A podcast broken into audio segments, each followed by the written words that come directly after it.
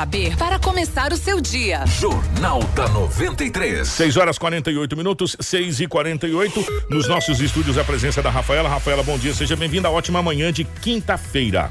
Bom dia, Kiko. Bom dia, Edinaldo Lobo, que acabou de chegar. Bom dia, Marcelo. Bom dia a todos os nossos ouvintes da rádio e também todos os nossos telespectadores da live. Sejam bem-vindos a mais um Jornal da 93 com muita informação para vocês. Lobão, bom dia, seja bem-vindo. Ótima manhã de quinta-feira, meu querido. É, bom dia, Kiko. Bom dia, Rafaela. Bom dia, ouvintes da 93, o Marcelo. Hoje é quinta-feira e aqui estamos mais uma vez para trazermos muitas notícias. Bom dia para o nosso querido Marcelo, na geração de imagens ao vivo dos estúdios da 93 FM. É, você que já está em a live, nosso muito obrigado pelo carinho. Compartilhe para você ficar muito bem informado. As principais manchetes da edição de hoje. Jornal da 93. 6 horas 49 minutos, 6 e 49 A CES oferece cursos online gratuitos para empresários e gestores. Técnico Alan Hall fala sobre o Dourado do Norte, Cuiabá, na primeira divisão. Polícia fecha fábrica clandestina de anabolizantes em Sinop. Ao vivo, secretário de Obras e vice-prefeito Dalton Martini no Jornal da 93. Ônibus que saiu de Sinop com destino a Anápolis pegou fogo em Goiás. Tudo isso e muito mais a partir de agora no nosso Jornal da 93. Informação com credibilidade e responsabilidade. Jornal da 93. 6 horas 49 minutos, 6 e 49 Ô Lobão, definitivamente bom dia, meu querido, seja bem-vindo. Ótima manhã de quinta-feira. Hoje é dia 28 de janeiro de 2021. Pelas manchetes, as pessoas puderam, puderam observar aí e prestar atenção que foi um, um, plantão relativamente tranquilo aqui na capital do Nortão, exceto essa prisão dessa o, o fechamento, sei lá, dessa fábrica de anabolizantes, Lobão, ou eu estou redondamente enganado? É, você está você está correto. Plantão em Sinop foi tranquilo. E exceto aí esta fábrica clandestina de anabolizante não foram poucos, né? Fora isso aí, um plantão que, olha, algumas ocorrências atípicas e absolutamente mais nada. Mas que bom, né? Que bom, muito tranquilo, sossegado. É, e esta fábrica de anabolizantes que foram desmanchadas, ontem desmanteladas, vou usar a linguajar lá do interior, ela foi desmantelada, bem feito, entendeu? Bem feito. Começou no bairro Araguaia e terminou no Alto da Glória. A polícia militar é, prendeu três homens. Três homens. E o que mais me chamou a atenção é, é o, a quantidade de anabolizantes que foram apreendidos. Ali, ó, o Marcelo tá colocando na live ali para você poder é, acompanhar. Até e, produto de limpeza. Eles usavam tudo para misturar para fazer o, o, processo lá. Rapaz, é, olha aí. Isso depois que a polícia fez a, a prisão a semana passada de um homem e a polícia passou a investigar. Começou a investigar, investigar, investigar e ontem chegou até essa, esses dois locais, que foi primeiro no bairro Araguaia e depois no bairro Alto da Glória. A maior quantidade foi encontrada no Alto da Glória, entendeu? Os três homens foram conduzidos para a delegacia municipal. Isso é um, olha, é terrível. Isso traz um prejuízo para a saúde muito grande. Agora, usa também quem quer, né? Tem gente que quer ficar bombado. Eu, para me ficar bombado, eu tenho que comer carne. Eu não como carne, só como arroz, feijão e uma salada, eu vou engordar que jeito? E levanto cedo para trabalhar, eu não vou engordar. Agora, quem quiser ficar bombado, começa a tomar essas porcarias aí, ó. Sem receita médica, isso vai ver uma coisa. Com poucos dias, vai para debaixo da terra, chupar cana pela raiz. Mas isso... a polícia prendeu. Isso é crime, cara. Isso é crime. Vou falar uma coisa para ah. você. Isso aí, olha, a pessoa. Eu tenho mais com foto, todo... vou te mandar aqui, Marcelo. É, com todo respeito, ah. gente. A pessoa que compra um, um produto desse, clandestino, dessa maneira, né? É, fabricação caseira. Fabricação caseira. Sabe-se lá qual é a composição que tem dentro disso aí. É, tem que ter coragem, né? né? vou falar uma coisa pra você. Você tem coragem de mamar em onça, meu amigo. Sério mesmo, coragem de mamar em onça, né? É, porque, olha, eu vou falar uma coisa para você. Isso aí é um atentado contra a vida. Contra a vida, né? E, Kiko, outras fábricas clandestinas de anabolizantes é, fora do estado já foram fechadas mas essas fábricas de outros estados, elas causaram mortes. Aqui no, no, no, nosso município, a gente não tem nenhuma ocorrência de morte devido a esses anabolizantes caseiros que são fabricados. Mas fora do estado, tem inúmeras histórias que levam a isso. Pessoas comprando esses anabolizantes que são fabricados e que levam à morte. Então Gente, tá e ó, é, é, é, eles misturam de, absolutamente de tudo É. aí dentro, entendeu? E a pessoa, olha, e dá pra ver ali, eu não sou muito especialista não, eu sei que a gente tem amigos aí que tá ouvindo, nosso amigo Toninho da Drogaria São Camilo tá ouvindo, que dá pra gente ver que tem algumas coisas que é ejetável, que, que é tipo, Sim. é, para você ejetar direto na, na- no músculo ou, ou sei lá. É, é exatamente é isso que serve a bomba, entendeu? É, Você ejeta no. no Olha só, gente. pra- Cara, isso aí é. Isso aí. Gente, sério mesmo. Isso aí você tá pedindo assim, ó, eu preciso. Quero morrer. Eu quero morrer, É. né? Porque você, você não tem.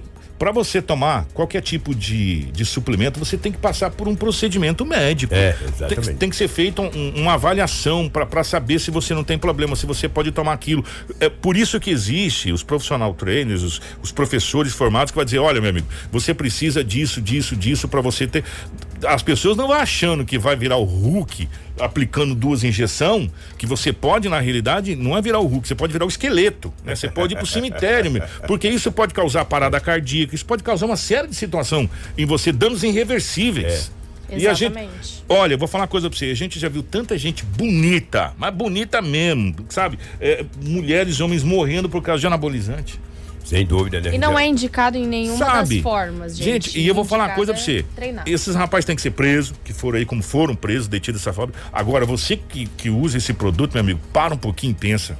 Um pouquinho melhor a sua vida do que você querer ter uma estética rápida, usando essas porcarias aqui e acabar perdendo a vida. É mesmo, é né? verdade. E acabar perdendo a vida. Ficar com sequelas, né? É, gente, porque, ó, varinha mágica pozinho de piririm pimpim não existe. É, o, o corpo modelado, essa coisa, isso requer tempo, requer acompanhamento médico, acompanhamento de profissionais, nutricionistas, que são pessoas que estão aí. A gente tem vários profissionais renomados aqui em Sinop que podem te ajudar. Né, se você quiser realmente ter um corpo e você manter a, a, a sua dieta balanceada, com acompanhamento, manter um processo de, de exercícios, essa coisa toda. Agora, não vai achando que a mágica de aplicar duas injeções vai fazer você ficar o incrível Hulk, que não vai, meu irmão. Não vai. Entendeu? Não vai. É verdade. né? Mas é muita coisa, né? É muita coisa e mandei, muito produto. Mandei mais umas fotos lá para o Marcelo, não sei se é essa. Tá, essas aí. Essa E- aí, e- né? e produtos Exatamente. que Obrigado, Marcelo. Sem a mínima. Olha, gente, eu sei lá. eu- Tem gente muito corajosa mesmo pra tomar esse negócio. Eu vou falar sincero pra você. Você tá doido. Tem, ó, tem que começar a tirar de circulação como está acontecendo, senão vai virar uma fábrica em Sinop. E, Kiko, e, e quando essa fábrica clandestina, com certeza não é só para Sinop. De repente a região também, de repente a região também está recebendo isso aí. Precisa cortar, precisa tirar de circulação mesmo. E cadeia nesse povo, isso é crime. Isso é crime, entendeu? Parabéns à polícia. Isso foi a polícia militar, que depois de prender um homem a semana passada, é assim que começou aquela operação. É, Quinto mandamento. Quinto mandamento, não matarás. Aí fez a, depois da investigação chegou até esses três homens aí, essa Nós quadrilha. temos uma sonora aqui Ah. a respeito dessa situação que a gente vai colocar. É o soldado Adams do Grupo Cara. Até agradecer o Vavá da, da Rádio Master que, que mandou as imagens e fez a sonora com o, com o soldado Adams, falando a respeito dessa prisão, dessa prisão, apreensão e fechamento É, dessa fábrica. Não, é três em um dessa fábrica de anabolizantes. Foi uma ação conjunta entre a Agência Regional de Inteligência do 3 Comando Regional, o Comando de Ação Rápido, o Grupo CAR do 11º Batalhão e o Grupo de Apoio, o GAP, do 11º Batalhão, onde recebemos informações de uma quadrilha que estava vendendo anabolizante na cidade de Sinop. Conseguimos abordar os suspeitos e foi encontrado uma residência no Alto da Glória diversos produtos, onde eles, e naquela residência eles também preparavam esse anabolizante. É, sendo que tinha ampola, eles enchiam essa ampola com óleo de amendoim, óleo de semente de uva, álcool benzílico, benzoato de benzena, vários produtos químicos que eles, eles mesmo preparavam e vendiam na cidade como se fosse é, substância para o pessoal malhar. Ao Isso. todo, quantos foram detidos? Conduzidos tem três. Três, de- três Isso, detidos. três detidos. Eles já possuem passagem, algo desse tipo? Foram presos quarta-feira de semana passada com anabolizante e arma de fogo. E já estavam na rua solto. A prisão deles, a abordagem foi ali na perimetral Jonas Pinheiros, é isso? Isso, foi abordado no perimetral, foi e também foi encontrado produto na casa deles no bairro Jardim Araguaia e o restante do produto na casa que eles fabricavam esses anabolizantes falsificados lá na Alda Glória. Algum deles tem é, algum curso de química, farmácia algo assim de entender se vai mexer com esse produto aí? Pelo que eles relataram, não. Eles só preparavam essa substância para enganar os clientes e vendiam como se fosse anabolizante. Muito Quer dizer, material é um importado aí. também, né? Tinha produto de limpeza, vários produtos chineses que eles faziam uma mistura caseira e colocavam nas ampolas e vendiam como anabolizante. Tinha- Eles faziam várias misturas sem conhecimento nenhum e vendiam como anabolizante para a população de Sinop. Vale ressaltar que, além, por mais que eram falsificados, o, esse comércio do anabolizante sem receita também é, é uma espécie de tráfico, né? Positivo, é, foi enquadrado no crime e agora vamos esperar o delegado ver qual que vai ser a posição. Jornal da 93. 6h58. É, Duas coisas aqui rapidinho, Lobo. Primeiro, Ah, a gente lembrou naquela operação, logo na largada, esses, esses jovens já tinham sido detidos com arma de fogo e com anabolizantes. Vocês um lembram deles. disso? Um deles. E já estava na rua, É. já estava solto. E aí foram detidos novamente com anabolizante de novo. Segundo, meu irmão, eu não sei quem comprou, também não me interessa. Se você comprou, você aplicou aí é, detergente, limpol, produto de limpeza no seu braço. Porque é, o que estava sendo misturado ali era produto de limpeza. Ninguém tem sequer qualquer tipo de curso de, de, de- de química para poder manipular esse tipo de coisa. Você estava aplicando, às vezes, só da cáustica para comer. Enfim. Olha só o perigo que isso causa. E você sabe onde isso afeta, Lobo? Na autoestima da pessoa de querer ser, É. sabe? Vou falar agora pra você. Não existe mágica. Não, não tem. Não existe mágica para isso. A mágica para isso é disciplina e você ter acompanhamento Foco. profissional ideal. Foco, alimentação. Para isso é que existe profissionais, nutricionistas, médicos, eh, endocrinologistas que vão poder te Personal acom- trainer. personal trainer, academia. As pessoas estudam educação física para poder te ensinar. Não é essa picaretagem de colocar que boa para você aplicar no braço que vai fazer você virar é, é, um, um- um atleta. O- Vou falar uma coisa pra você, isso pode te dar óbito. Isso pode levar você a óbito e outras coisas mais, tá? E outras coisas mais. É só você ler a respeito dessa situação. É, vai pro Dr. Google e pesquisa o que, que pode acontecer com você. Né? Já que o Tanto de né? casos que nós temos no tem. Brasil.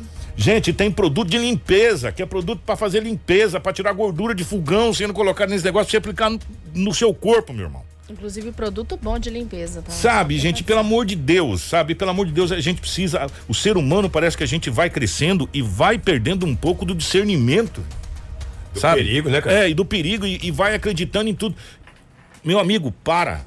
Minha amiga, você quer ter um corpo sarado. Procure profissionais que vai poder te ajudar. E eu vou dizer mais, você tem que ter foco e quando você for num lugar, você vai ter que levar a sua cenourinha, vai ter que levar as coisas, porque senão você não vai, tá? Não vai, não adianta. Não é uma injeção de, de, de anabolizante que vai fazer você é, ter um corpo sarado aí, não.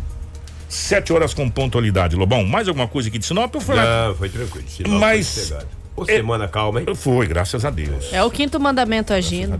Gente, é, a TV Anhanguera divulgou um vídeo, inclusive, a TV Anhanguera, que é filiada à Rede Globo, ali da, da, da- da região de Goiás, um ônibus saiu de Sinop é, com destino a Anápolis e esse ônibus pegou fogo, Lu. Jesus. Esse ônibus tinha 38 passageiros e mais o motorista e o cobrador. Ao todo, 40 pessoas estavam nesse ônibus. O ônibus- o ônibus fazia o trajeto da cidade de Sinop à capital Ceará Fortaleza. De acordo com informações de testemunhas repassadas eh, à TV Ayanguera, as chamas começaram após um dos pneus traseiros do veículo estourar.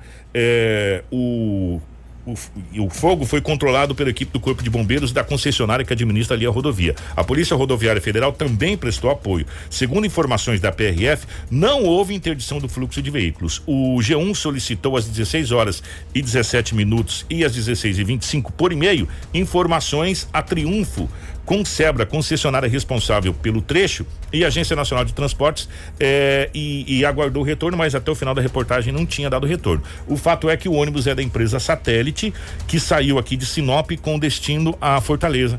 E ali naquele trecho ele vai por dentro ali, ó. Tem inclusive imagens aí do ônibus pegando fogo. Nossa, Ó, olha, rapaz. É. Mas não dá morrer queimado, não. O cara pula pela janela, né? Foi Rapaz, nego saiu correndo, mas é, é- que jeito. É, porque tem um freio traseiro, deve ter esquentado demais verdade. esses freios, deve ter travado Alguma né? coisa, né? alguma coisa nesse sentido e, e- e acabou não vindo. É. A companhia informou ainda que todos que estavam no ônibus seguiram protocolos de segurança, estão todos bem. Em seguida foram levados até a rodoviária de Anápolis, embarcaram em outro veículo entre ca- 13 e 14 horas para seguir viagem. Agora, precisa saber se não perderam as bagagens aí. É, tem tudo. É, as bagagens. primeiro eu corro, É, depois eu busco. Exatamente. Ah. Primeiro é o meu couro, depois é a roupa. Né, gente, a gente tá rindo porque, graças a Deus, dos males o menor. Mas eu acredito Né? que, eu acredito, não sou perito, também não sei, que não perderam as malas, porque esse fogo vem de, de baixo pra cima, né? E daí dá tempo de tirar as malas, entendeu? Mas Só- eu não ia testar tirar, não, hein? Eu deixo. Não, eu, eu deixo tudo para trás também. Graças a Deus, dos males o menor, as imagens da TV Ayanguera, é, filiada à Rede Globo de televisão, é, ali na cidade, ali do- de, de Goiás, aquela região ali. Então tá aí, portanto, esse ônibus que pegou fogo. Outra situação que aconteceu é, foi uma troca de tiros entre policiais e bandidos na cidade de Novo Biratã. Essa informação está no site JK. Um abraço para o nosso amigo é, JK. O- a história é a seguinte: os bandidos é, aproveitaram que não tinha ninguém na casa e entraram na casa de um agente prisional. Agora é, é polícia carcerária, né? Agora parece que é polícia Polícia carce- penal. Penal, isso. Polícia penal. Polícia penal. É, e lá tinha uma pistola 380 e uma arma calibre 12, devidamente registrada essa coisa toda furtaram essas armas. E aí a polícia foi acionada. Houve troca de tiros, inclusive, ó, tem até essas imagens do JK, as pessoas podem acompanhar, um um corre-corre danado.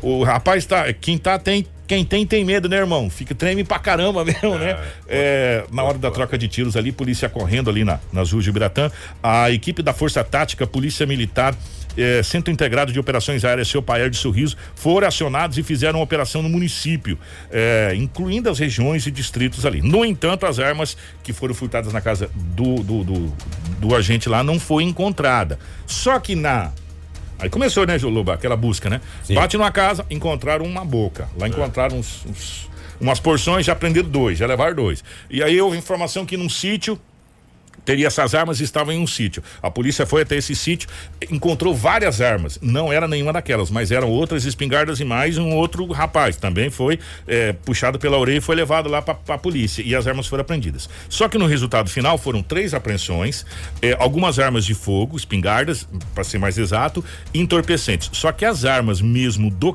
que foram roubadas lá da casa do agente não foram encontradas, nenhuma das armas.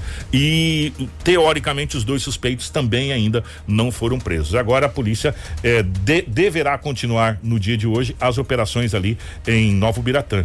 Né? Ali pertence. A, a Sorriso, aquela região ali, né? o É, pessoal de Sorriso que vai ali. Sorriso, e agora com, com o helicóptero agora vai muito mais rápido, né? O pessoal da Ciopaer vai muito mais rápido ali para fazer eh, as operações. O fato é que essas armas ainda não foram encontradas. E, e- e, teoricamente são armas registradas, homologadas, Sim, tudo certinho, porque sim. está na casa de um de um agente da, da, da lei, no caso, eh, polícia eh, penal agora.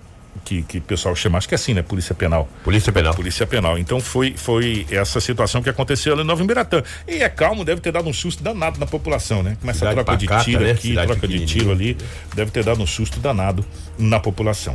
Pra gente fechar caso de polícia, é, essa, essa situação está acontecendo em Manaus. Ontem chamou a atenção do Brasil inteiro. O Ministério Público pediu a prisão.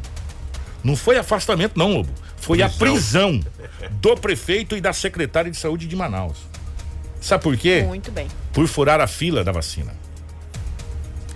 É, o prefeito da cidade de Manaus e a secretária tiveram pedido de prisão feito pelo Ministério Público de Amazonas.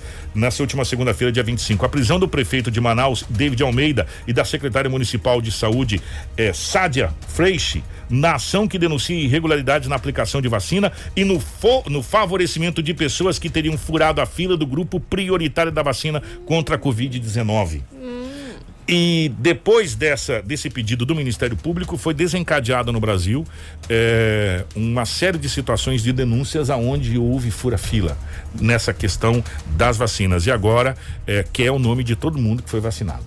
Como que pode, né, que uma pessoa de 28 anos ou 30 anos Querer eh, se vacinar. se vacinar e deixar um de 60, 70, 80 sem a vacina? É prioridade, gente. Lobo, Prioridade. posso falar uma coisa pra você, só entre nós dois aqui, sem ninguém ouvir? Num país onde nós tivemos vários secretários de estado, de município sendo presos porque fraudaram é, UTIs, fraudaram um monte de coisa Merenda de internação do Covid-19, se aproveitando dessa situação para favorecimento, para encher os bolsos. Onde tivemos senador com dinheiro na cueca, dá para aceitar qualquer coisa, meu irmão. Verdade, Furar fila é fácil, né? Nessa situação, é fácil furar fila, né? Muito bem o Ministério Público não pediu nem afastamento, pediu foi logo é a prisão, né? Se perpétua. Logo é a prisão, para ficar lá. Enquanto não acabar a pandemia, você não sai daí, cidadão. Você vai ficar preso aí até a pandemia existir. Pronto, ninguém mais vai querer furar fila. É bem simples assim. E uma outra situação que está complicando Por quê? Porque depois perde-se o controle. Você tomou qual vacina? Não pode misturar as vacinas. Cê, é, não, é eu que estou dizendo, não. São os caras que pesquisaram a vacina. Não pode misturar as vacinas. Se você tomar uma, você tem que ficar naquela até acabar os efeitos dela. Depois você pode vir para outra. Então não pode misturar. E depois acaba misturando as vacinas e acontecendo um monte de problema. Informação com credibilidade e responsabilidade. Jornal da 93. Bom, como prometido, nós vamos. Eh, daqui a pouco tem o secretário Dalto Martini e, secretário e vice-prefeito. Já está aqui tomando um cafezinho, daqui a pouco a gente vai bater um papo, mas agora a gente vai falar com o técnico do Cuiabá, como prometido ontem, pelo Edinaldo Antes de ontem. É, antes de ontem, É. o técnico do Cuiabá, do nosso glorioso Dourado, que está na Série A do Campeonato Brasileiro e está na próxima fase da Copa Verde, também é, um único Mato Grossense que, que conseguiu. É, o Cuiabá, Alan Hall. Alan Hall. O Cuiabá Esporte Clube subiu para a Série A do Campeonato Brasileiro.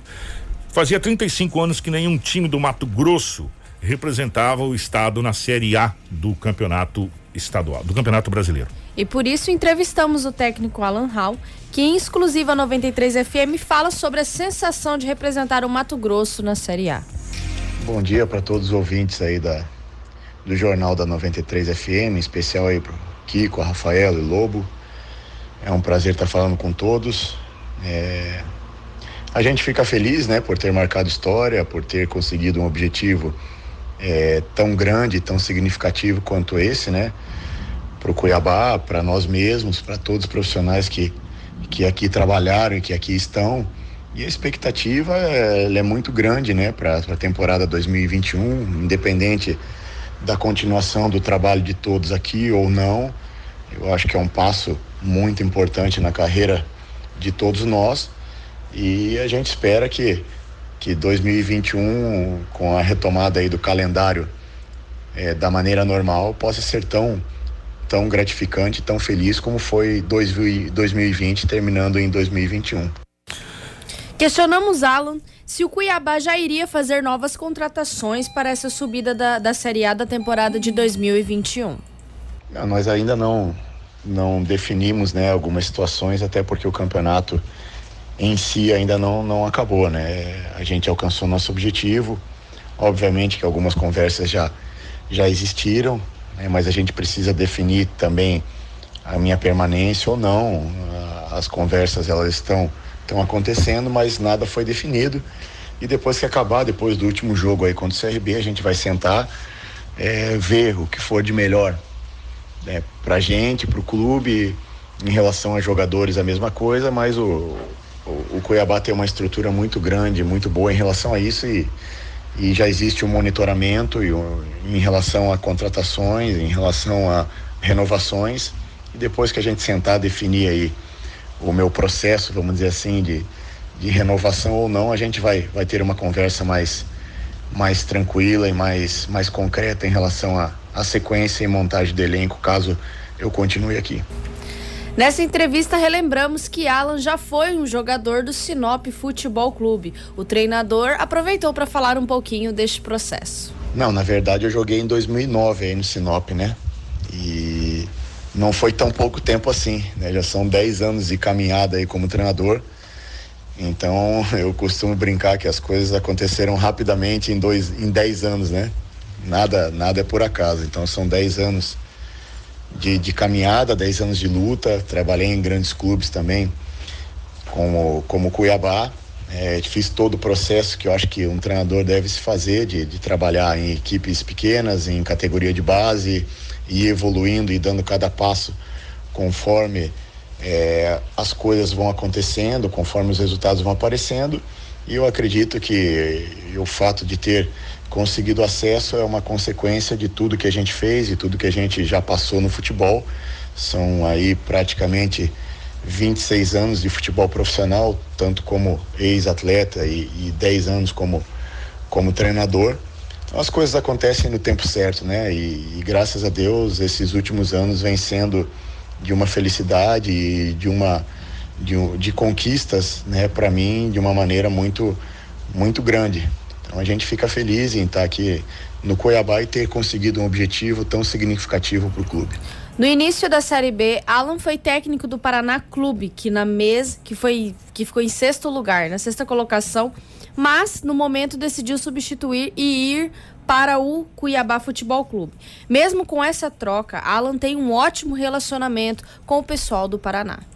É, sim, a gente iniciou o trabalho lá no Paraná, né? Finalizamos o, o primeiro turno a três pontos do G4, estávamos em sexto colocado. E por questões do futebol, coisas que acontecem no futebol, foi colocado né, que seria necessário a troca de comando. Eu entendi, a gente mesmo não, não compreendendo, a gente não entendendo, a gente respeita, não que eu entendi, mas sim respeitei. Tanto é que até hoje tem um bom relacionamento com todos lá. No dia que a gente jogou contra o Paraná, todos os atletas vieram cumprimentar, me abraçar, todos os funcionários, recebi mensagem de torcedores, mesmo depois da nossa vitória e consequentemente da derrota do Paraná. Então isso mostra que o trabalho foi bem feito, que as portas ficaram abertas. É, não é a maneira que a gente chega num clube, e sim a maneira que a gente sai. Isso é uma coisa que eu levo para minha vida, que, que marca a tua passagem. Então eu fico feliz por a gente ter conseguido o objetivo e, e não, não levei em momento nenhum para o lado pessoal. Certas circunstâncias no futebol elas acontecem e a gente tem que, tem que respeitar.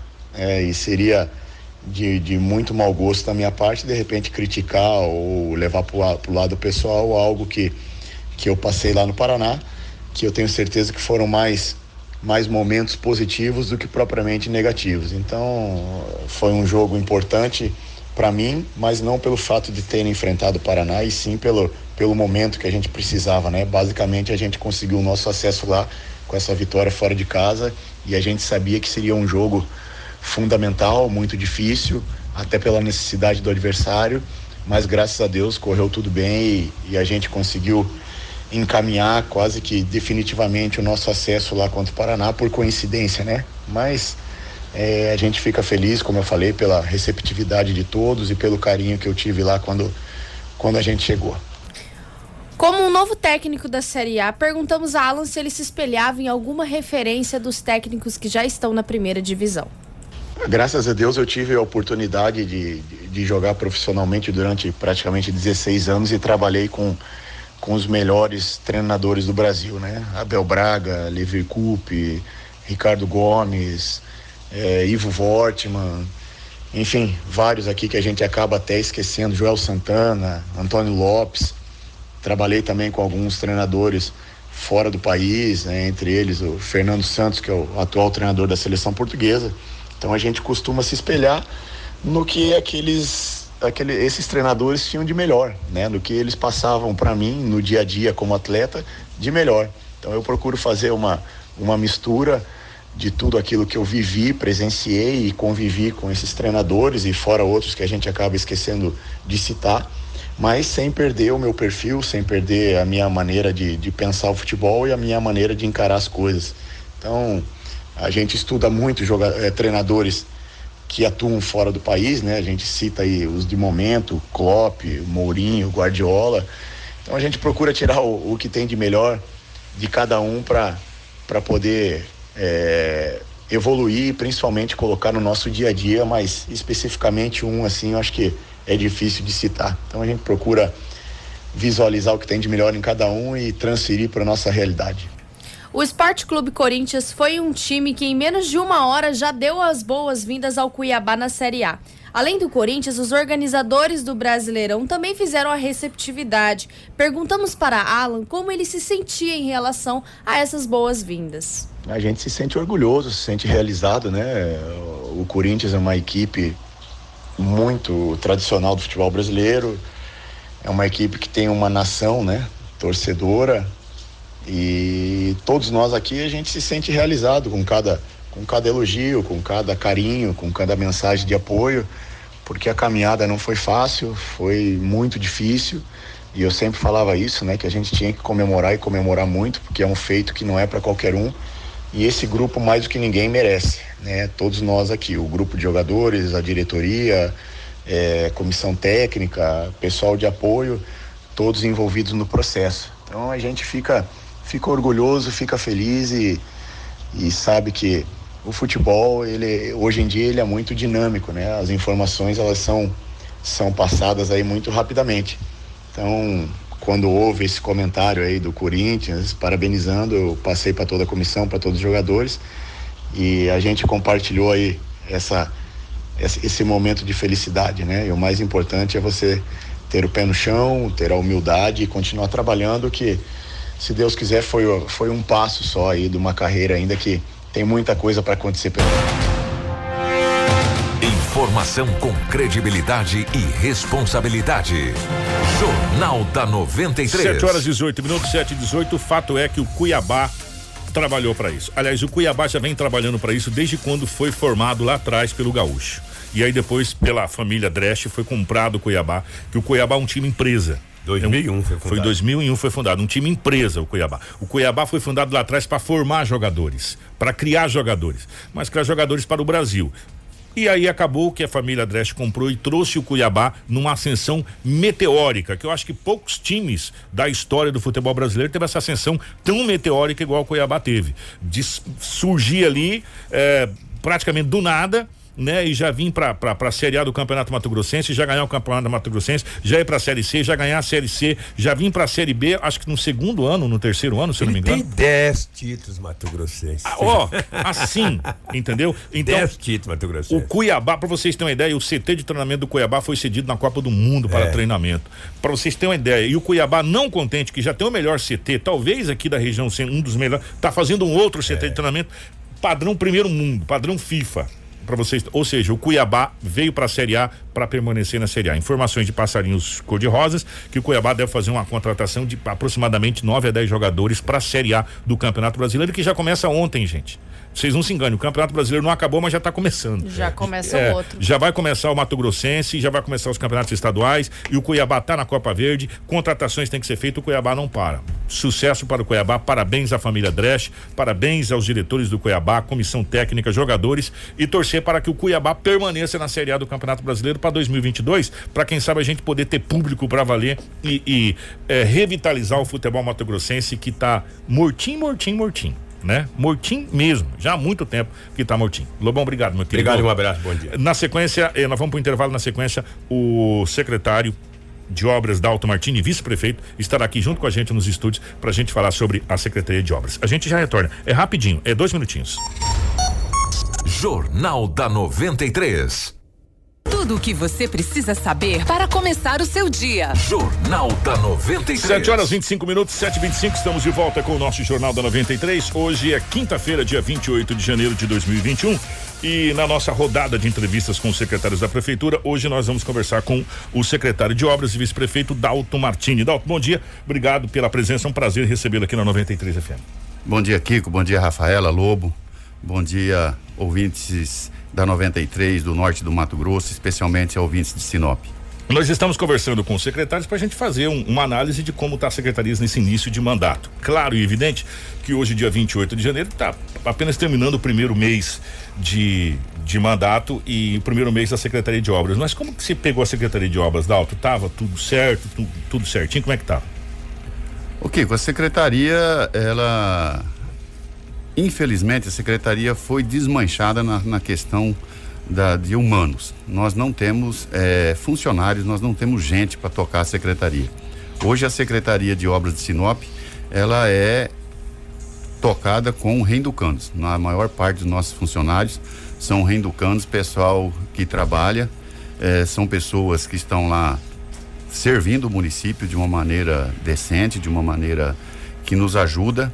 E infelizmente eh, foi sucateada pelos gestores anteriores, eh, foram tirados os cargos. Hoje nós não temos cargo de engenharia, nós não temos, eh, não temos eh, parte administrativa da prefeitura, os encarregados estão todos em desvio de função. É garina de operador de máquina, é braçal trabalhando de reta escavadeira, enfim.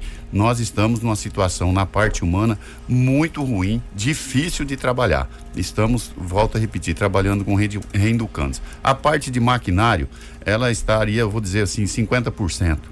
Parte no cepo, tem lá máquinas com 3 mil horas no cepo há dois, três anos paradas, nós estamos já licitando para recuperar. Outras estão com trabalhando com dificuldade, tem que fazer embuchamento, ou tem que fazer, tem que fazer o reparo. São equipamentos já usados que tem que ser feito manutenção. E a gente está fazendo gradativamente e estamos trabalhando dentro das nossas possibilidades.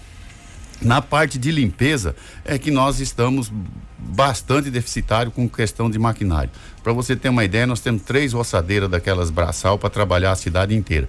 É, aquele giro zero, que é os tratorzinhos, nós temos dois apenas para trabalhar. Então nós temos gente, que é os pessoal dos reinducanos, tem o pessoal da cooperativa também que trabalha no braçal, mas está faltando equipamento. E você sabe que nesse primeiro período aí, é limpeza de escola que a gente está fazendo, é ginásio de esporte que tem que lavar e a cidade inteira que tem que limpar. Nós limpamos, estamos trabalhando é, com mais afinco na parte central, mas nós não podemos esquecer que Sinop tem os bairros que precisa ser limpo também, precisa ser trabalhado. Então a gente está trabalhando na questão de estradas vicinais, é um Deus nos acuda para socorrer, está todo mundo chiando e nós estamos é, deslocando equipamento de um lado para outro e tentando salvar as pessoas. E nós sabemos que a colheita da soja vai começar semana que vem. Nunca na, na história do Mato Grosso eu acho que foi plantado uma, uma safra de soja num período tão curto. Foi plantada a safra de soja esse 2020 2021 em apenas 30, 35 dias. E a safra vai afunilar tudo a partir da semana que vem. Todo mundo está dessecando e vai começar a fila de caminhões e as estradas vão cada vez ficar pior. Você tem algum plano para reestruturar a Secretaria de Obras, para tentar deixar ela pelo menos funcional, vamos colocar assim, no sentido da palavra, de você ter equipe para poder atender as necessidades? A reforma teria que começar por uma reforma administrativa para nós fazermos ah, novas contratações, fazer um concurso público, contratar pessoa, o pessoal, fazer com que essa secretaria tenha novamente. É uma secretaria que tinha 750 funcionários, hoje ela está com 180, para você ter, ver a tamanha defasagem que é hoje na Secretaria de Obras. Então nós precisamos refazer principalmente essa parte. E nós que falamos que vamos fazer uma equipe de asfaltamento, com, com, com maquinário próprio, é lógico que nós precisamos fazer uma reforma no parque de máquinas também, uma reforma ampla. Nós estamos também falando numa construção de uma fábrica de tubo que é para fazer eh, o que é necessário para limpar essa água do meio da cidade, esses alagamentos que tem. São gargalos que tem que nós falamos durante a campanha que nós iríamos resolver e a vontade é resolver toda essa situação. É lógico que nós temos que ver, é o primeiro ano, o prefeito Roberto Dorn está analisando o fluxo de caixa, como que vai entrar de dinheiro, o que que dinheiro que vai ter, se vai ter dinheiro e o que que nós podemos fazer. Então não depende só da Secretaria de Obras, depende também do fluxo de caixa e nós temos que, que observar muito isso.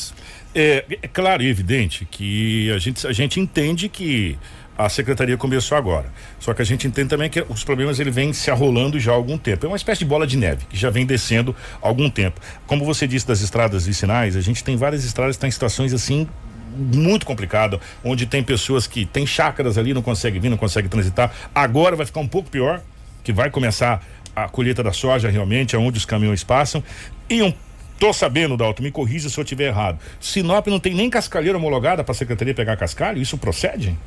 Sinop, a prefeitura de Sinop não tem nenhuma cascalheira. Hoje o, o, serviço que está sendo feito é com cascalho comprado. E você tocou num assunto crucial, Kiko.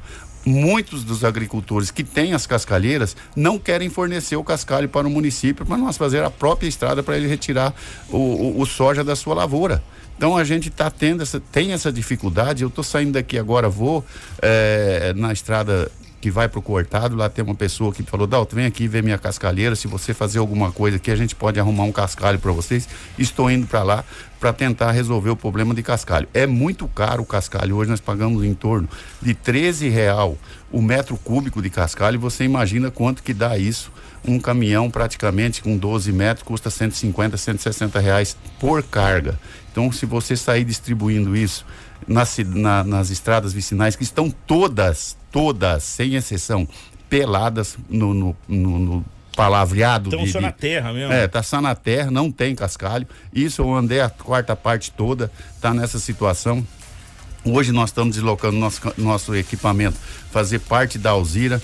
Nós estamos com o equipamento também chegando para dar uma fazer um paliativo no Alto da Glória e depois nós estamos indo para a Estrada Rosa, que é uma MT, mas está numa situação difícil que não está dando trânsito também, que o pessoal tem que tirar a safra de soja. Então, A, a, Secretaria de Obras fica num corre-corre, corre ali e fecha um buraco. Nós não estamos fazendo um trabalho que precisa ser feito nas estradas. Fizemos parte da, da Nancy e parte da Silene um trabalho bem feito. Parte da Silene e parte da Nancy. As outras nós estamos fazendo paliativo.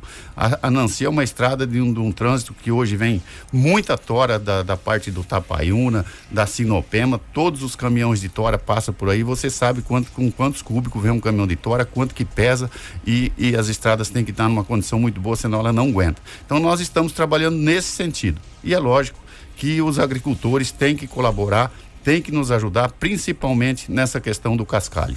A gente fala em estradas vicinais e fala em paliativos. É, e, e, em, algumas, em alguns momentos as estradas, inclusive, foram levantadas, tal, foi feito um trabalho bem feito. Mas aí depois foi abandonada, ela começou a ceder de novo. Não existe uma possibilidade, Dalton, de já começar a fazer um trabalho para acabar com os paliativos e tentar uma verba, sei lá, para o asfaltamento definitivo, é, principalmente dessas estradas onde a gente sabe que o acesso é. Você citou a Nancy, por exemplo. A Nancy, para quem não sabe, é essa que passa em frente ali ao, ao Mondrian, é, passa ali em frente ao Carpedim. Sai, sai na, na 220. Sai na 220 ali. Aí você pega, você vai ser na estrada da Joara, lá Isso. embaixo, que o pessoal chama na estrada da Joara. Então, o, a trafegabilidade ali é intensa. Atende toda a gleba é. Mercedes. Tudo, tudo ali. É, para acabar com essa definitivamente, conseguir uma verba, o sei lá, ou, ou fazer uma PPP, que talvez é o, o grande modo operacional hoje para as administrações, para tentar um asfaltamento dessas, dessas MTs, dessas, dessas vicinais? O Kiko, nós já fizemos o levantamento em 63 quilômetros de estradas vicinais que nós entendemos ser as mais importantes em volta do município para fazer esse asfaltamento. E já tivemos o primeiro contato com o, o vice-governador do Mato Grosso, seu Otaviano Piveta, que nos sinalizou em fazer parceria. Nos deu, falou, Dal, traz o projeto, tenho a vontade de ajudar o município de Sinop, precisamos fazer com que as coisas aconteçam no município. Mas você tem que fazer o projeto. Então nós estamos já tentando fazer a licitação para fazer esses projetos, porque sem o projeto você não tem como fazer a parceria. Seria uma parceria onde o governo do estado entraria com a parte de cima do asfalto, que é a capa, que é os meios fio, enfim, a parte mais cara, e o município entraria com a parte de terraplanagem. E aí sim fazer uma parceria com os agricultores no fornecimento de cascalho, um pouco de óleo diesel, para a gente diminuir essa despesa e fazer esse asfalto nessas principais rodovias. Nós já estamos trabalhando nesse sentido. Eu acredito que dá para fazer. Temos condição de fazer. Só precisamos aí sim ver a questão orçamentária, que é a questão de, da compra de maquinários. E o prefeito Roberto está empenhado nessa questão da compra de, de equipamentos. É, vice-prefeito, primeiramente bom dia, né, que eu nem conversei bom com dia. o senhor. É, o pessoal está perguntando sobre a estrada Sabrina e também outra, já emendando outra situação. Tem é, por vários lugares da cidade tem alguns buracos em alguns asfaltos. É, já que a secretaria está com uma, essa dificuldade de gestões anteriores, como o senhor relatou, o senhor tem algum cronograma para tapar esses buracos? São buracos, por exemplo, na Avenida das Embaúbas, na Avenida das Figueiras, alguns buracos no centro da cidade. Rua das Primaveras, como a senhora colocou aqui também, que tem tá, buracos, aquela coisa toda. Existe esse cronograma? O Kiko, o, o, o, pica-pau, que é o menino que cuida desse tapa-buraco, ele chega em mim e fala: secretário, e o cronograma? Eu falei: não tem como manter cronograma. Nós temos um cronograma de tapa-buraco, mas infelizmente abre buraco toda a cada chuva. E temos que socorrer os maiores. E nós estamos socorrendo aonde há mais necessidade. Ontem eu ainda determinei que nós temos lá uma caminhonete, uma F4000, que pegasse um motorista e mais duas pessoas e colocasse duas, três conchas de asfalto em cima e fizesse esses buracos pequenos na cidade, entendeu? Essa F4000 seria sair com uma, uma, uma pá e jogando o buraco e o próprio caminhão pisa em cima dos buracos menores. Isso vai ser começado a fazer agora já com urgência. Então nós estamos fazendo, tem o cronograma, mas infelizmente nós furamos o próprio nosso cronograma porque não dá para manter. É, é socorrendo as emergências. É isso que nós estamos fazendo hoje. O secretário me corrija se eu estiver errado. Então dá para a gente entender que a, secretar, a secretaria de obras está capenga no sentido do que foi deixado e vocês estão tentando de todas as formas socorrer o que pode ser socorrido agora para tentar essa reestruturação. Pelo menos é isso que a gente está conseguindo entender. E, e, o que que precisa hoje? Vamos, vamos colocar em números até para a população poder entender, porque às vezes a gente também é injusto, a gente faz uma cobrança às vezes exagerada sem conhecer profundamente a situação. O que que a secretaria precisaria hoje de gente e de maquinário para falar? Nós estamos, eh, nós conseguimos hoje atender. Eh, a palavra não seria bem essa, gente, mas foi a que me veio na cabeça. Decentemente a população. O Kiko, é o que eu falei para você, uma reforma administrativa, um grande concurso público para nós. Para quantas pessoas mais ou menos você acredita hoje? Para a Secretaria de Obras específica? Eu acredito que pelo menos 200 pessoas. A mais. A mais. Em todas as funções. Em, todas... todas as funções, é desde o braçal até operador de máquinas, é chefe de oficina, torneiro mecânico. Essas pessoas não tem mais, Kiko. Você conhece a prefeitura de Sinop como eu conheço. De há muito tempo eh, nós teríamos, nós tinha lá chapeação, nós, tinha, nós temos hoje chapeação que não funciona. A, a equipe de funcionários da oficina são reinducandos, são pessoas de cooperativa. Não tem mais aquela equipe é, a, que, que, tinha antigamente com muita harmonia, que trabalhava com o Miro, que trabalhava com as pessoas antigas lá dentro, que fazia as coisas acontecer. Não tem mais esse pessoal. Temos hoje 36 pessoas que estão naquele decreto da Covid, que são motoristas, que são operador de máquinas, que não pode voltar para o trabalho. A gente tem que entender isso, que estão afastados pelo decreto. Então, nós precisamos de gente. Eu acredito que umas 200 pessoas. Como também precisamos montar uma equipe, um parque de máquinas. Eu, eu acredito que mais quatro patrolas, é, quatro retroescavadeiras, é, quatro escavadeira grande, quatro PC, né? E mais uns 12 caminhões novos, nós teríamos uma equipe, inclusive, para montar duas equipes para fazer asfaltamento. E esse equipamento que nós temos aí, manter esse equipamento na recuperação das outras estradas vicinais que nós precisamos fazer na época da seca. Porque na época da seca tira o maquinário das estradas vicinais e foram trazidos para Sinop para fazer parceria nesses asfaltos da cidade. Então nós temos que ter umas equipes de asfalto e essas equipes que nós temos hoje manter nas estradas vicinal para quando chegar no período da chuva nós não estar tá passando esse sufoco que nós estamos passando aí hoje. É, quando a gente fala em paliativo, gente, é porque a gente também entende que nessa época da chuva nas estradas vicinais, principalmente as pessoas que realmente o, o que elas mais falam das estradas vicinais. É muito complicado você querer fazer um trabalho 100% na estrada com essa chuva toda que está caindo. Não, não consegue, não dá, né? Isso tem que ser feito na seca né, com, com para você ter a compactação ideal para isso. Mas a pergunta é, já que a prefeitura e a secretaria não tem esse equipamento para fazer isso nesse momento e não tem gente, como você colocou, existe a possibilidade talvez de uma terceirização, contratar empresas para que ajude vocês nesse momento a, a, dar esse socorro emergencial no que precisa? E nós temos várias empresas aqui, a gente pode citar, exemplo, tem Transterra, tem o pessoal do Piscinagem, enfim, outras empresas locais que poderiam talvez eh, fazer uma parceria com, com a secretaria, com a prefeitura, não sei. Nós temos hoje do, é, duas patrolas, uma PC e uma reto pequena trabalhando terceirizada que está na Gleba Mercedes fazendo paliativo. Nós já temos esse pessoal trabalhando, já, tam, já, já é pessoal terceirizado, tinha essa licitação e está trabalhando na Gleba Mercedes. Nós trabalhamos segunda-feira na Mercedes, terça choveu 100 milímetros. Não, o que fez no dia a chuva levou à noite. Porque é no período de soja, o agricultor tem que entender que ele tem que deixar fazer os desaguador. Muitos agricultores fazem, a gente faz o desaguador, ele chega na época de plantar a soja, ele tampa o desaguador e joga a soja dentro do desaguador e aí não tem para onde sair a água da chuva e a água vai desmanchar a estrada.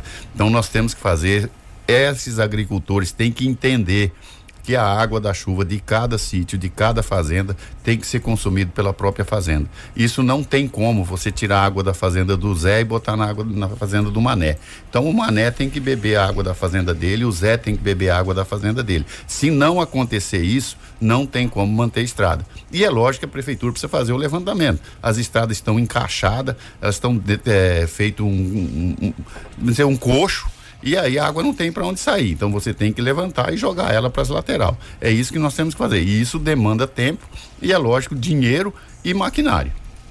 É, secretário, estão perguntando sobre o asfalto do da Chácara São Cristóvão. Como que está em andamento esse asfalto? A Chácara São Cristóvão é a empresa top, se não me falha a memória, que, uhum. que é, responsável junto com a prefeitura, é uma parceria feita lá, a prefeitura faz a base, subbase e eles entram com a capa asfáltica e é lógico que assim que melhorar o período da chuva nós vamos fazer. Vocês podem, o pessoal da Chácara São Cristóvão que espera isso há anos vai ter o seu asfaltamento. Só que eles têm, que já tiveram tanta paciência, eu estou pedindo mais um pouquinho de paciência, que nós vamos fazer, vocês podem ter a certeza disso. Ô secretário, é até para ajudar a secretaria, nesse momento eu acho que a gente precisa também colaborar e ajudar um pouco Sim. e ter um pouco de, de, de, de paciência para as coisas poderem entrar no eixo. O Rubens Pereira, ele é taxista, ele falou dos buracos nas ruas. E- existe a possibilidade da. Hoje, tudo é no zap zap. O zap zap hoje é bacana. Colocar um WhatsApp para as pessoas falar: olha, na rua tal tem buracos bastante, mandar foto, para vocês poderem ter noção da onde ir. É, porque às vezes a gente fala assim: ah, na rua tal, mas lá tem um buraco só. Aí tem um local que a gente não falou que tem vários. É, ou, ou, ou o tráfego é muito maior. Né? É, um número para as pessoas poderem entrar em contato e falar, gente, pede o pessoal dar uma olhada aqui na avenida tal, na rua tal, ou facilitaria vocês porque vocês iriam direto no ponto, né? É um tiro certeiro, como a gente fala. Se é possível fazer isso, ajudaria to- todos aí eh, de um modo geral e ajudaria a própria secretaria também. O Tico, o Kiko, você me indicou, não era para mim falar. você me provocou, vou ter que falar. Nós temos um aplicativo e ele já vai estar en- entrando em funcionamento, acho que a partir de hoje. Que é o, é o do que estava desativado lá o que anterior. estava né? desativado e vai estar liberado para toda a prefeitura. É a questão dos buracos nas ruas, de, de iluminação pública, boca de lobo, enfim, todas as reclamações vai cair nesse aplicativo e ele vai ser direcionado para as secretarias. Eu acredito que a partir de hoje já vai estar funcionando, mas vamos dizer, segunda-feira 100% de certeza que vai estar funcionando para toda a prefeitura. Então vai ter o, o aplicativo, é só a pessoa baixar no seu celular e vai estar entrando em contato com todos os departamentos da prefeitura para fazer reclamação de lixo, para fazer reclamação, como já disse, de iluminação pública, de buraco, de boca de lobo, enfim, o que tiver de errado que o cidadão sinopense achar que tem que reclamar, ele vai ter esse aplicativo fazer as reclamações. Então, o pessoal que pediu aí da questão do aplicativo, lembra que a gente tinha até passado? O aplicativo retorna a funcionar então a partir da semana. Vamos colocar a partir da semana que vem. Isso. É, eu, eu já vou deixar a Rafaela fazer uma pergunta, mas a Rafaela fez uma pergunta e me deu um estalo aqui. É, o senhor está por dentro, você está por dentro de toda aquela questão daqueles financiamento da Caixa Econômica veio de 60 e poucos milhões de reais, dos que ficou para ser feito o asfaltamento, você está por dentro dessa situação, dessa, dessa, desse dinheiro, dos asfaltamentos que ficou, de algumas coisas, o Alto da Glória, entre outros, e também a respeito daquele problema que está tendo lá no, no bairro onde quando chove alaga todas as casas que o asfalto ficou mais alto que o Boa Vista, que o se Boa eu não me Vista, se eu não me engano, Se eu que a gente engano. tinha conversado a respeito. É, primeiro, primeiro pelo, pelos, pelos milhões. Tá por dentro de todo o dinheiro que ficou, do- dos projetos? Dos 100 milhões, eh, vamos deixar redondo, dos 100 milhões foram pagos 65. 35 falta para investir. Desses 35 tem os 12 do Alto da Glória, que foi cancelado a licitação e nós já estamos num processo de montar novo, nova licitação e isso nós queremos fazer já para fazer esse trabalho que esse dinheiro vence final do ano nós temos que estar com as obras todas prontas. Então nós temos que fazer o Alto da Glória. O Alto da Glória, o pessoal tá brabo, com razão, não tiro a razão dos municípios do Alto da Glória, porque é uma vergonha que lá nós estamos lá hoje fazendo um paliativo, tivemos lá ontem, o que foi ontem a chuva estragou, mas é assim, agora nós temos que ter essa paciência eu peço até para o pessoal, principalmente do Alto da Glória, das Chacras São Cristóvão, tenha paciência, vai sair. Então nós temos ainda 35 milhões para gastar. O, o caso da Avenida Bruno Martini, lá é um convênio. A empreiteira também, ela está lá desde julho de 2020. A obra está bastante atrasada e ela precisa acelerar para que nós possamos aprontar aquela duplicação esse ano. Então, nós queremos todos os, os investimentos que tem do Finisa e de convênios até o final do ano estar com as obras concluídas. Também a questão da Avenida Oscar Niemeyer já tive lá junto com o prefeito Roberto, já tivemos lá junto com o engenheiro Ronaldo. Ela tá- a primeira etapa, que é os bueiros, já está concluído. Agora tem que fazer também a parte do do aterro daqueles bueiros. Será feito, já está empleitado para a empresa Agrimate, é uma obra de 6 milhões que será concluída. E depois terá todo o asfaltamento. Mas nós precisamos também fazer o projeto de lei na Câmara Municipal para desafetar ah, pegar a doação de colonizadora Sinop, tem uma parte da, da Energisa, tem outros outras pessoas que fazem parte daquela avenida que precisam fazer a doação. E isso é só a questão da Câmara Municipal e eu tenho a certeza que eles vão aprovar esse projeto de lei. E a questão lá do Boa Vista? Se for O lá- Boa Vista, perdão, o Boa Vista, o que aconteceu no Boa Vista não é que o asfalto lá ficou muito baixo. O- a questão lá é que tem uma empresa antes que tem um pátio muito grande. E, e esse pátio ele foi batido para fazer eh, armazenamento de silo bolsa. E aquela água que deu numa chuva de 140 milímetros em menos de uma hora, ela desceu e invadiu porque ali desce a água, ali tem uma parte que é bastante água, desce bastante, e ela invadiu as casas. Então nós já fomos lá, já fizemos um paliativo, fizemos uma, uma caixa para contenção dessa água e nós já vamos, eh, já temos um projeto aí que lá ficou uma rua sem asfalto. E aquela rua sem asfalto é que nós falamos com o engenheiro Ronaldo, ele já fez um projeto para nós e vamos entrar em contato com essa empresa para ela fazer uma parceria. Elas vai doar os tubos e nós já vamos canalizar a água. Eles vão canalizar a água daquela empresa e jogar dentro disso aí vai resolver de uma vez por todas aquela situação, como resolvemos a questão do buraco que abriu aquela cratera na, na, na sexta, quando foi na quinta-feira já estava resolvido. Não foi a prefeitura que fez, foi a empresa Transterra e quem pagou a obra foi os donos da loteadora que fizeram o loteamento lá.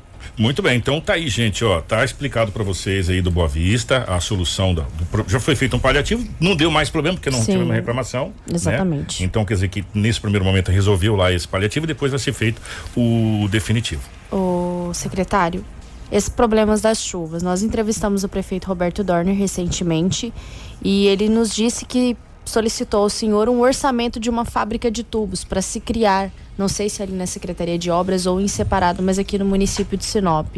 O senhor já chegou a fazer esse orçamento para que seja criada essa fábrica de tubos para a gente poder melhorar o escoamento de águas no nosso município? A fábrica de tubo nós temos que analisar o, a- o tamanho que a gente quer. Então a gente está fazendo esse trabalho com técnicos, nós vamos comprar a fábrica de tubo e temos que definir. Na minha concepção, eh, o seu Roberto acha, o nosso prefeito, que tem que ser aqui na Secretaria de Obras. Eu, no meu entendimento, ela teria que ser lá no presídio, do lado do presídio, junto para nós utilizarmos os presos. E os presos que vão trabalhar na fábrica de tubo, eles têm a própria alimentação do presídio. Então teria um custo menor para o município Além do que, se nós construirmos ali onde, aonde está a Secretaria de Obras, poderemos ter algum incômodo no período da seca na questão de poeira, na questão de barulho, o vizinho vai incomodar. Eu tenho conversado muito com o seu Roberto nesse sentido, mas a vontade, nós vamos colocar a fábrica de tubo, vocês podem ter a certeza disso. E nós precisamos fazer também um trabalho de engenharia nessa área central de Sinop. Kiko sabe disso, você talvez more há pouco tempo em Sinop. Há quantos anos esse alagamento existe? Então, tem condição de tirar? Para onde vai ser tirada essa água? É lá na catedral? Mas você sabe que aquela água da catedral, quando chove, aquela valeta também sai cheia. Será que cabe essa água lá ainda? Ou nós temos que tirar para outro rumo? Então essas coisas têm que ser feitas pela engenharia, não é o Dalton, não é o prefeito Roberto que vai definir, ó, nós temos que jogar aqui. Sim. Nós temos que ter um estudo para resolver de uma vez por todas, como é a questão da- do fechamento dos valetões. Esses valetões que enchem, se nós, a tubulação que precisa para ser colocada ali, para que ele não represe. Se nós tampar o valetão e ele não tiver escoamento, vai jogar água na palmeira, vai jogar água na figueira, vai jogar em algum lugar, ela vai ter que sair. Então nós temos que fazer um trabalho muito técnico, muito bem feito, para nós não arrumar mais alagamentos no município. É, são várias as perguntas, depois a gente vai repassar. Se bem que a assessoria também pode pegar na live aqui, tem várias perguntas. Ah, O Dalton acabou de responder sobre a Júlio Campos e a gente vem falando a respeito eh, dessa situação. Vai dar um perrengue danado a hora que for mexer nisso. Vai, o comércio vai reclamar, porque você sabe que vai cavucar buraco ali, vai, vai deixar intransitável as ruas, o pessoal vai perder vendas. Então, é, é uma questão que tem que ser analisada aqui com, com muito carinho, tem que ser conversado com os empresários. Ó, nós precisamos fazer, vocês reclamam do alagamento. Agora nós precisamos fazer. Precisar fazer? Vai fazer buraco aqui, vai ficar 30, 40, 50, 60 dias intransitável. Depois tem que bater, tem que asfaltar novamente. Você sabe tudo como, como funciona. E- Então, Vai dar um perrengue. E É um esse perrengue. problema, né, vice, a gente acredita que não há um tempo pra gente determinar para que se consiga resolver, porque é um problema muito grande e antigo. Até porque o problema começou quando ali da Unemate pra frente começou a se asfal- asfaltar. É, ali começou, o Kiko sabe disso e todos nós que somos moradores antigos de Sinop, começou quando redimensionaram aquela área da catedral. Nós tínhamos um, um trabalho, uma rede de captação de água pluvial que era para passar no- onde está a catedral hoje e ela foi jogada pela Avenida das Itaúbas e ali deu o Não gargalo. suportou. E aí não suportou a água. Então, é, hoje tem que ser analisado como se pode ser feito. Lógico, vai desmanchar o jardim da catedral, tem que passar ali, tem que falar com o bispo, tem que falar com as pessoas. Podemos fazer, depois reconstruir, deixar tudo do jeito que está novamente.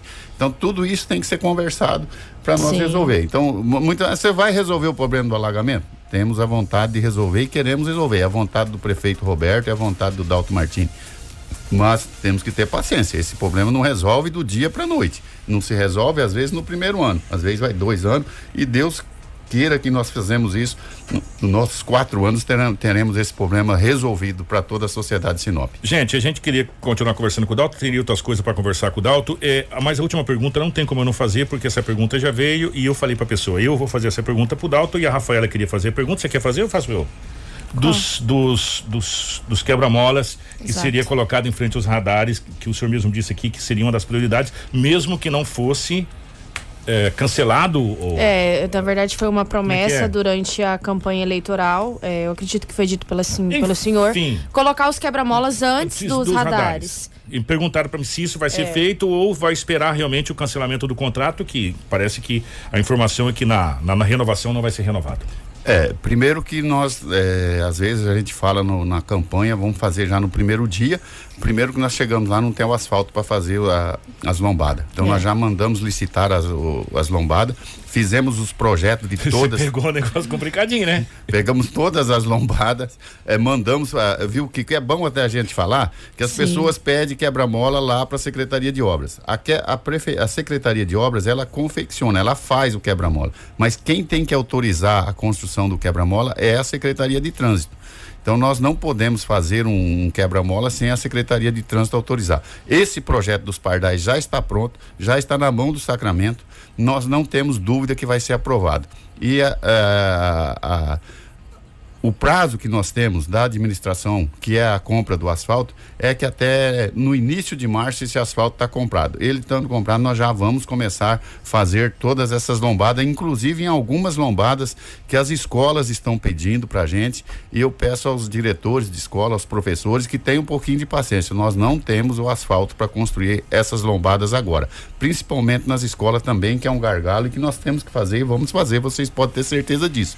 Só tenha que ter um pouquinho de paciência. Nós pegamos, não tem o material, precisa ser licitado e esse processo licitatório ele é um pouco demorado e precisa ser feito. Obrigado, secretário. Foi um prazer imenso recebê-lo Kiko, aqui. antes Ah. eu tenho só uma última pergunta, mesmo estourando o tempo. O É- Gelson vai brigar comigo, Não mas tem tudo bem. problema. Pode, pode falar que fui eu mesmo. Qual que é o placar de sábado? Qual que é a aposta pra sábado? Ah. Santos ou Palmeiras? Mas é, eu falar, eu sou palmeirense doente, não tanto quanto meus filhos, mas sou palmeirense. Eu acredito que o Palmeiras ganha de 3 a 1 Eita! É, acho que vai ser um jogo que não vai dar tanto sofrimento para nós, nem 10% que nós sofremos contra o River Plate. Eu acho que dá Palmeiras com tranquilidade. Eu só fiquei surpreso que terça-feira meu amigo Kiko não falou nada, tava quietinho. Não, o que não que tô- aconteceu? não Tava com dor de cabeça? Não, não falo de Ah, futebol.